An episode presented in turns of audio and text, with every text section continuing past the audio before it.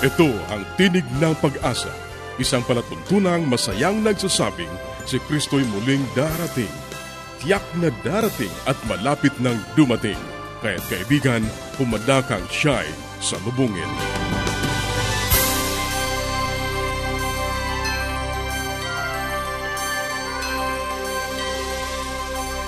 Ang palatuntunang ito ay inihahatid ng Adventist World Radio.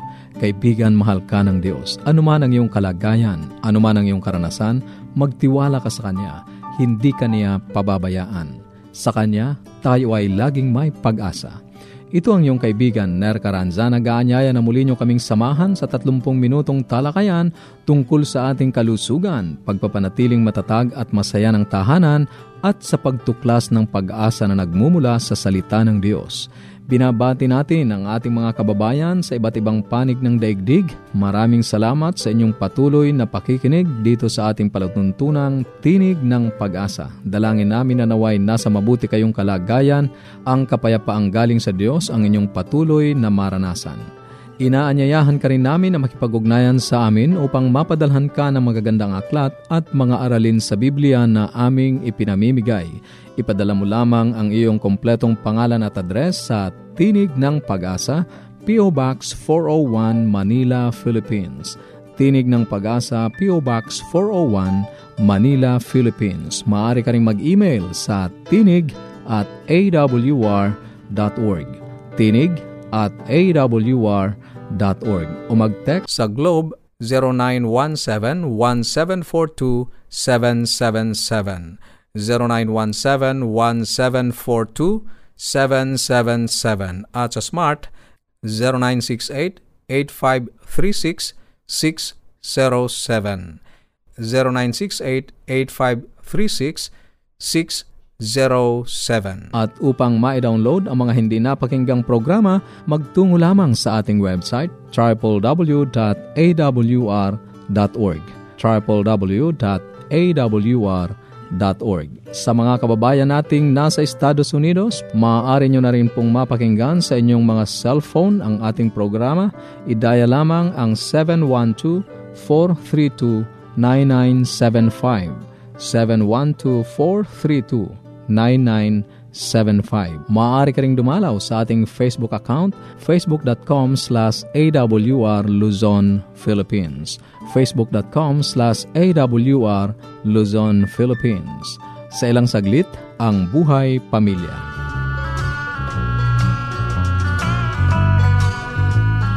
Di ko sukat akalain.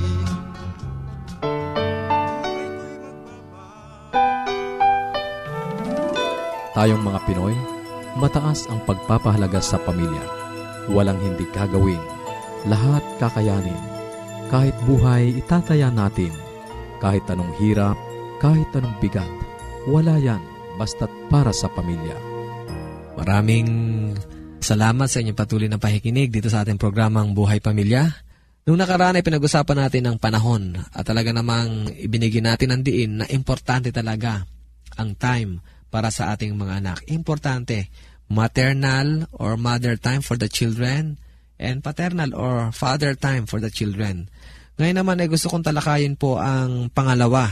Kasi nung una ay spending time with your children, ngayon naman ay talakayin natin ang issue na let your children know often that you love them just the way they are. Ulitin ko, let your children know often that you love them just the way they are.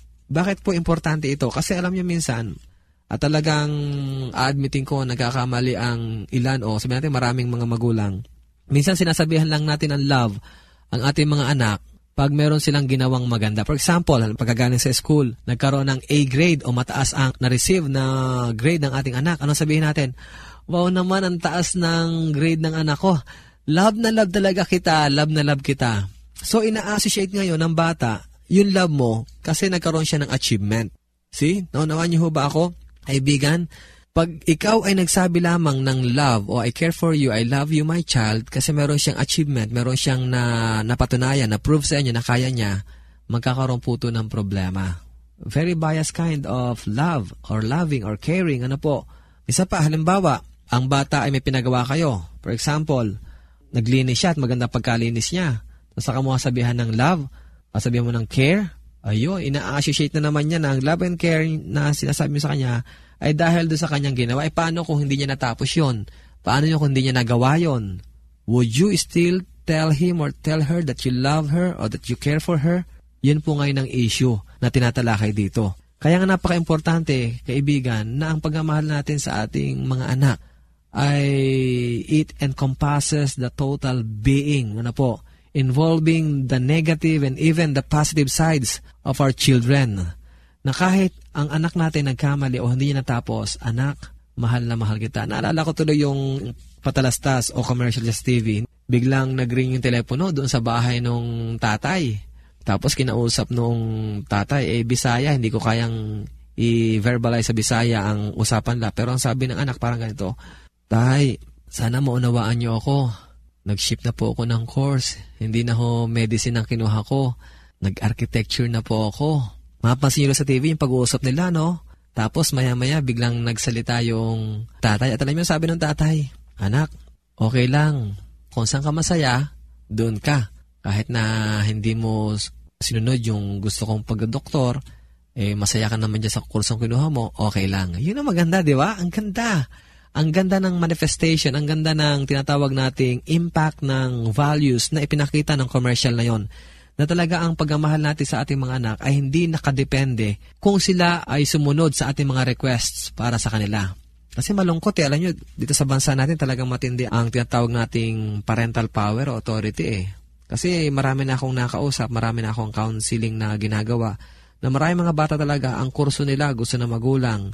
Maging asawa nila, yun ang gusto ng magulang. Maging sinusuot nila kasi yun ang gusto ng magulang. Maging yung kung saan sila titira, yun ang gusto ng magulang. Maging kung sinong barkada nila, yun ang gusto ng magulang. Lahat nakadepende at pag yung ipinagkaloob yung gusto ng magulang, ang magulang naman tuwan-tuwa at sasabihin ng magulang, love na love talaga kita anak. Love na love talaga kita sa ginawa mo. See? Yun ngayon ang problema. Kaya, kaibigan, ikaw na magulang, huwag mo lang i-express ang salitang I love you anak o I care for you o huwag ka lang basta magmamahal sa mga anak natin sa panahon na sila ay sumusunod sa atin.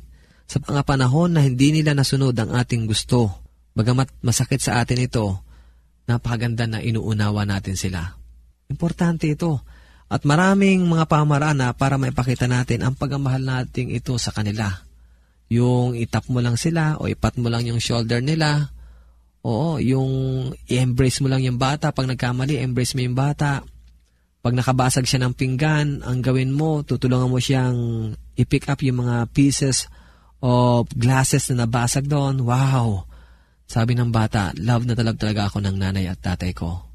So napakaganda po, kaibigan na ipakita natin to. Let your children know often that you love them just the way they are. Sapagkat ito po ang ginawa ng Diyos sa atin. Minahal tayo ng Diyos sa kabila ng pagkakamali na ginawa natin sa Kanya. Kaibigan, sana mahalin natin ang ating mga anak just the way they are. Ito ang iyong lingkod, Kuya Ponching or Pastor Ponciano, Kuya Matt.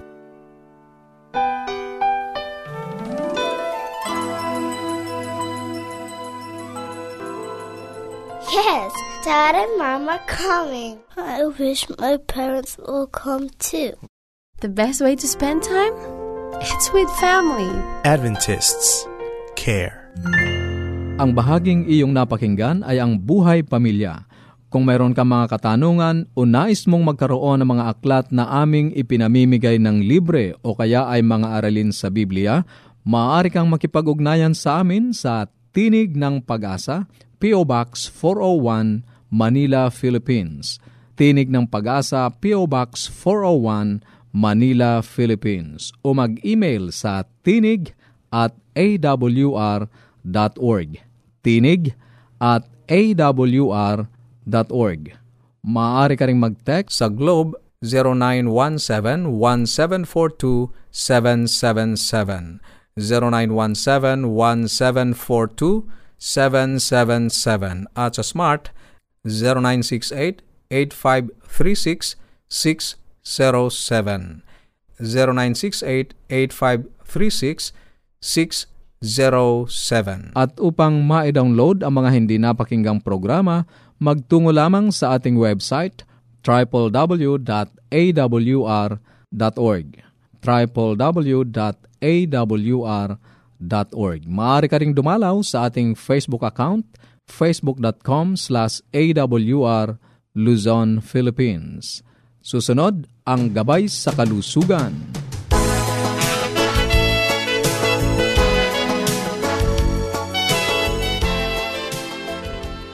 Isa pong magandang araw. Ako'y bumabati po sa inyong lahat, sa ating mga tagapakinig. Sana po kayo ay nasa mabuting kalagayan.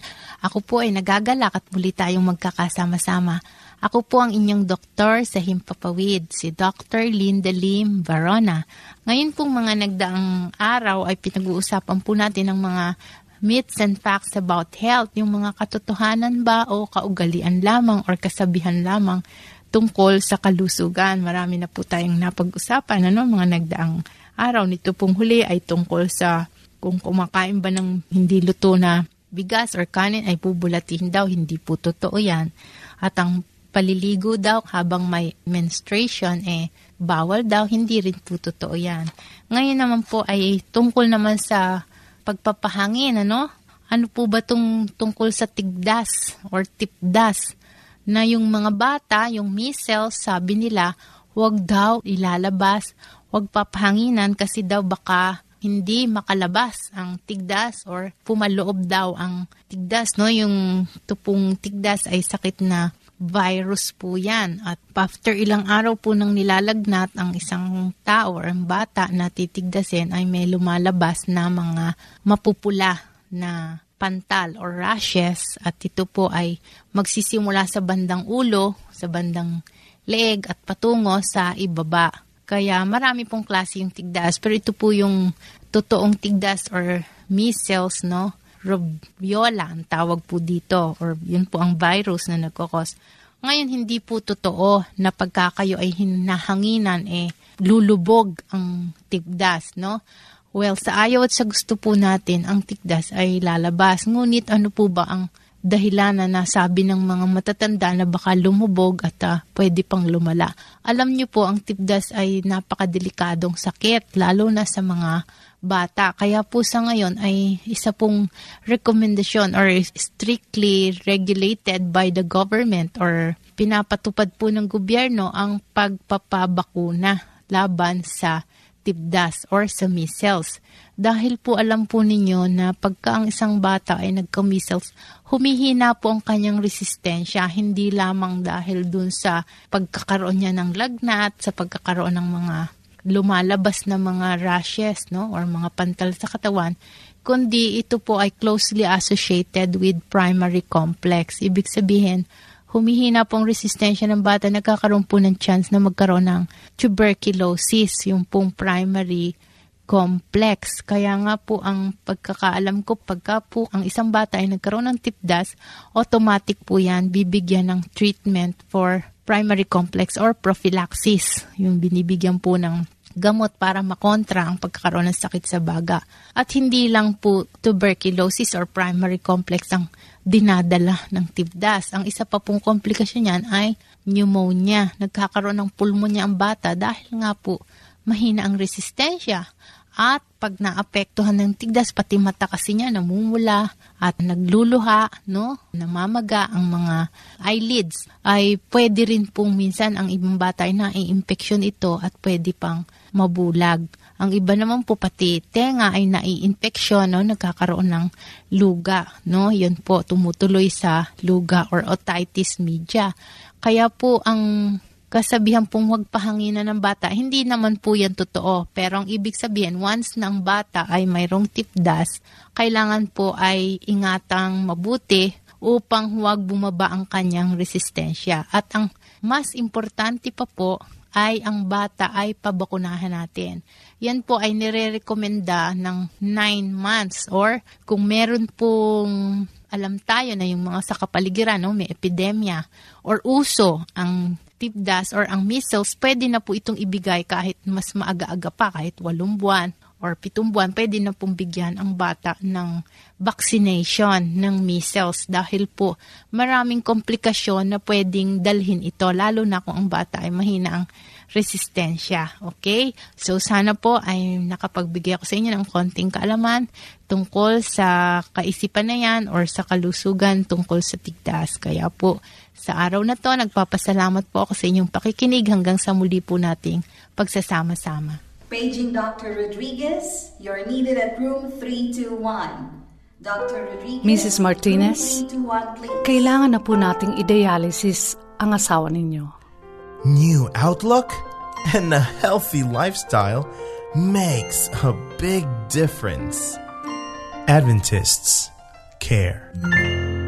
Ang katatapos na bahagi ay ang gabay sa kalusugan. Para sa inyong mga katanungan o anuman ang nais ninyong iparating sa amin, maaari kayong sumulat sa Tinig ng Pag-asa, P.O. Box 401, Manila, Philippines. Tinig ng Pag-asa, P.O. Box 401, Manila, Philippines. O mag-email sa tinig@awr.org. Tinig@awr.org. Maaari ka ring mag-text sa Globe 0917-1742-777. 0917-1742-777. At sa Smart 0968-8536-607. 0968-8536-607. Maaari ka ring dumalaw sa ating Facebook page, facebook.com/AWR Luzon, Philippines. facebook.com/AWR Luzon, Philippines. Dadako na tayo sa ating pag-aaral ng Biblia. Muli narito ang iyong kaibigan sa Himpapawid, Pastor Romeo Mangiliman. Kaibigan, napakabuti ng Diyos sa iyo. Sa araw-araw, Kanyang pinagkakalob sa iyo ang pagkakataon na iyong pag-aralan ang Kanyang kalooban sa araw-araw ay ating pinag-aaralan. Nawa, ang pagpapala ng Diyos ang siyang muli mong maranasan sa ating pag-aaral sa oras na ito. Tayo dadako sa ating pag-aaral sa salaysay na ika-21. Ang wika sa English ay ganito: The surrender of the will is the surrender of the power of choice. But we use our power of choice to surrender it. We give up our power of choice toward behavior. We keep our power of choice toward relationship. Ang wika sa atin sa wikang pambansa ay ganito: Ang pagsuko ng kalooban ay pagsuko ng kapangyarihan ng pagpili. Ngunit ginagamit natin ang ating kapangyarihan nang pagpili upang isuko ito. Isinusuko natin ang ating kapangyarihan ng pagpili para sa kaugalian. Pinanatilin natin ang ating kapangyarihan ng pagpili tungo sa relasyon. Gumamit tayo ng magnifying glass at mag-asama nating tingnan ng malapitan ang pahina 47 ng Steps to Christ. Marami ang nagtatanong, paano ko magagawa ang pagsuko ng aking sarili sa Diyos? Nais mong ibigay ang iyong sarili sa Kanya, ngunit mahina ang kapangyarihan ng iyong pagkatao. Alipin ka ng pag-aalinglangan at pinangingibabawan ng mga kinaugalian ng iyong buhay ng kasalanan. Ang iyong mga pangako at mga kapasyahan ay tulad ng mga lubid ng buhangin. Hindi umasupil ang iyong mga iniisip. Ang mga bunga ng iyong dandamin, ang iyong pagmamahal, ang pagkaalam ng iyong mga di natupad na mga pangako ay pinabayaan mga sumpa at nagpapahina ng iyong pagtitiwala sa iyong sariling katapatan at nagiging dahilan upang iyong madama na hindi ka maaring tanggapin ng Diyos. Ngunit hindi ka dapat mawalan ng pag-asa, kaibigan. Nang una kong mabasa ito ay sinasabi ko, paano ako lubusang nakikilala na may akda ng Steps to Christ? Ngunit ang aklat ay may mabuting balita. Sinasabi nito, hindi mo kailangan mawalan ng pag-asa. Ang kailangan mong maunawaan ay ang tunay na lakas ng kalooban. Tama yon, ang nais ko. Wala akong sapat na lakas sa aking kalooban. Hindi ako makalayo sa sisidlan ng tinapay. Hindi ko magawang mag-jogging. Hindi ko mapigil ang aking galit. Kailangan ko pa ang higit na kapangyarihan at muli akong gagawa ng mga pangako at kapasyan yari sa mga lubid ng buhangin at magtatapos kung saan ako magsisimula. Lubha itong nakapanlulumo na ano pa tuwing titingnan ko ang pahina 47 ay nasabi ko, yan na naman, at magtutungo ako sa pahina 49. Ngunit ang paliwanag ay nakapaloob sa ibig sabihin ng mga salita. Kung iyong babasahin mabuti, ang kailangan mong unawain ay ang tunay na lakas ng kalooban. Ito ang namahalang kapangyarihan sa likas ng tao, ang kapangyarihan ng pagkapasya o pagpili. Ano ngayon ang kalooban? Ang kapangyarihan ng pagpili. Merong malawak na pagkakaiba ng kalooban. Ang kapangyarihan ng pagpili at kapangyarihan ng kalooban, disiplina sa sarili o gulugod. Ipagpatuloy natin ang pagbasa. At ipalit natin ang kapangyarihan ng pagpili, ang kahulugan na ibibigay ng nilalaman o context para sa ating kalooban. Ang bawat bagay ay nakasalalay sa tamang gawa ng kalooban. Ipalit natin. Ang bawat bagay ay nakasalalay sa tamang gawa ng kapangyarihan ng pagpili. Ang kapangyarihan ng pagpili na ibinibigay ng Diyos sa tao, ito sa kanila upang gamitin. Hindi mo bago ang iyong puso, kaibigan. Hindi maibigay ng iyong sarili sa Diyos ang iyong pagmamahal, ngunit maipili mong maglingkod sa Kanya. Maibigay mo sa Kanya ang iyong kalooban. Maibibigay mo sa Kanya ang iyong kapangyarihan ng pagpili. Gagawa siya sa iyo ng ayon sa loobin at gawin ang iyong pinakamabuti sa Kanyang mabuting kalooban. Kung gayon, ang iyong buong likas ay sasailalim ng pangasiwa ng Espiritu ni Kristo. Marami ang mga waglit samantalang umaasa sa nanais na maging mga Kristiyano. Hindi sila dumarating sa sukdulan ng pagkakaloob ng kapangyarihan ng pagpili sa Diyos. Sa magitan ng wastong paggamit ng kalooban o kapangyarihan ng pagpili, ang isang buong pagbabago ay magaganap sa iyong buhay, kaibigan. Sa pagpapaubaya ng iyong kalooban, kapangyarihan ng pagpili, kay Kristo ay pumapanig ka sa kapangyarihan na nasa ibabaw ng lahat ng kapamahalaan at kapangyarihan.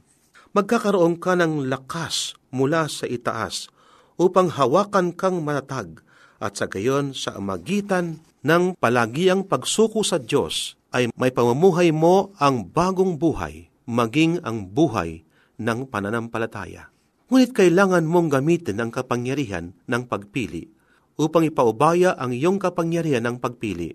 Muli, ito ang pagkakaiba ng pag-uugali sa relasyon.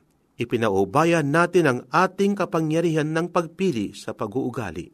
Nanatili namang nasa atin ang ating kapangyarihan ng pagpili sa relasyon at sa ating patuloy na pagpili ng araw-araw na sariling relasyon kay Kristo ay gumagawa siya sa atin upang ating loobin at gawin ang ayon sa Kanyang mabuting kalooban. Hindi nating magagawa ipaubaya ang ating kalooban. Ang ibig sabihin ay pagsuko. Ngunit mapapayag tayong ni Kristo ang gumawa nito sa magitan ng paglalagay ng ating mga sarili sa Kanyang mga kamay, samantalang inahanap natin ang isang sariling relasyon sa Kanya. Gusto kong bumasa sa salita ng Diyos sa aklat na sulat ni Apostol Pablo sa Pilipos 2:13. Ganito ang sabi ni Apostol Pablo, sapagkat Diyos ang gumagawa sa iyo maging sa pagnanasa at sa paggawa ayon sa Kanyang mabuting kalooban. Kaibigan, ang Diyos ang siyang gumagawa para sa atin. Ang kailangan lang ating ipagkaloob ang ating sarili sa Kanya. Napakabuti ng ating Diyos. Nais na tayo ay maligtas. May mga taong hindi maliligtas sapagkat hindi nila pinili na sila'y maligtas. Ang lahat ng bagay ay nihanda ng ating Panginoon. Siya ay namatay sa krus, kaibigan, sa iyong lugar, sa aking lugar. Ang kailangan lang ating piliin Siya. Isuko natin ang ating mga sarili sa Kanya. At sa ating pagpili sa Kanya, kaibigan, Siya ang gagawa para sa iyo. Tayo'y manalangin. Mapagpala at dakila po naming Diyos, nakilala po namin sa aming pag-aaral ngayon na napakabuti po niyo sa bawat sa amin. Madalas ang aming pagpili ay naliligaw ng landas. Subalit sa oras pong ito, nais po naming sabihin, ipahayag, na pipiliin po namin ang kapangyarihan ng aming Panginoon upang siya ang gumawa para sa amin. O dakilang Diyos, pagpalain po ninyo ang aking kaibigan sa kanyang pag-aaral. Nanupat sa araw-araw matuto po kami na pipiliin po namin ang kalooban ng aming Diyos sa pangalan ng aming Panginoong Hesus. Amen. Maraming salamat sa iyong pakikinig. Sana'y nakinabang ka sa ating mga pag-aaral. Ating itutuloy ang mga paksang nasimulan sa susunod nating pagtatagpo sa ganito ring oras at himpilan. Muli ka naming inaanyayahan na makipag-ugnayan sa amin sa anumang katanungang nais mong iparating, gayon din kung nagnanais kang magkaroon ng mga libreng aklat at mga aralin sa Biblia. Sumulat ka lamang sa Tinig ng Pag-asa, P.O. Box 401, Manila, Philippines. Tinig ng Pag-asa, P.O. Box 401, Manila, Philippines. Maaari ka ring mag-email sa tinig@awr.org. Tinig@awr.org. O magpadala ng mensahe sa ating Facebook account, facebook.com/awr Luzon, Philippines. facebook.com/awr Luzon, Philippines. Maaari ka ring mag-text sa Globe 0917-1742-777, 0917-1742-777, at sa Smart 0968-8536-607, 0968-8536-607. At upang ma-download ang mga hindi napakinggang programa, magtungo lamang sa ating website www.awr.org. www.awr.org. Sa mga kababayan nating nasa Estados Unidos, maaari nyo na ring mapakinggan sa inyong mga cellphone ang ating programa. Idaya lamang ang 712-432-9975. 712-432-9975. Ito pong muli ang iyong kaibigan, Ner Caranza, pansamantalang nagpapaalam. Sa Roma 15:13, pagpalain kanawa ng Diyos ng pag-asa, ng buong kagalakan at kapayapaan.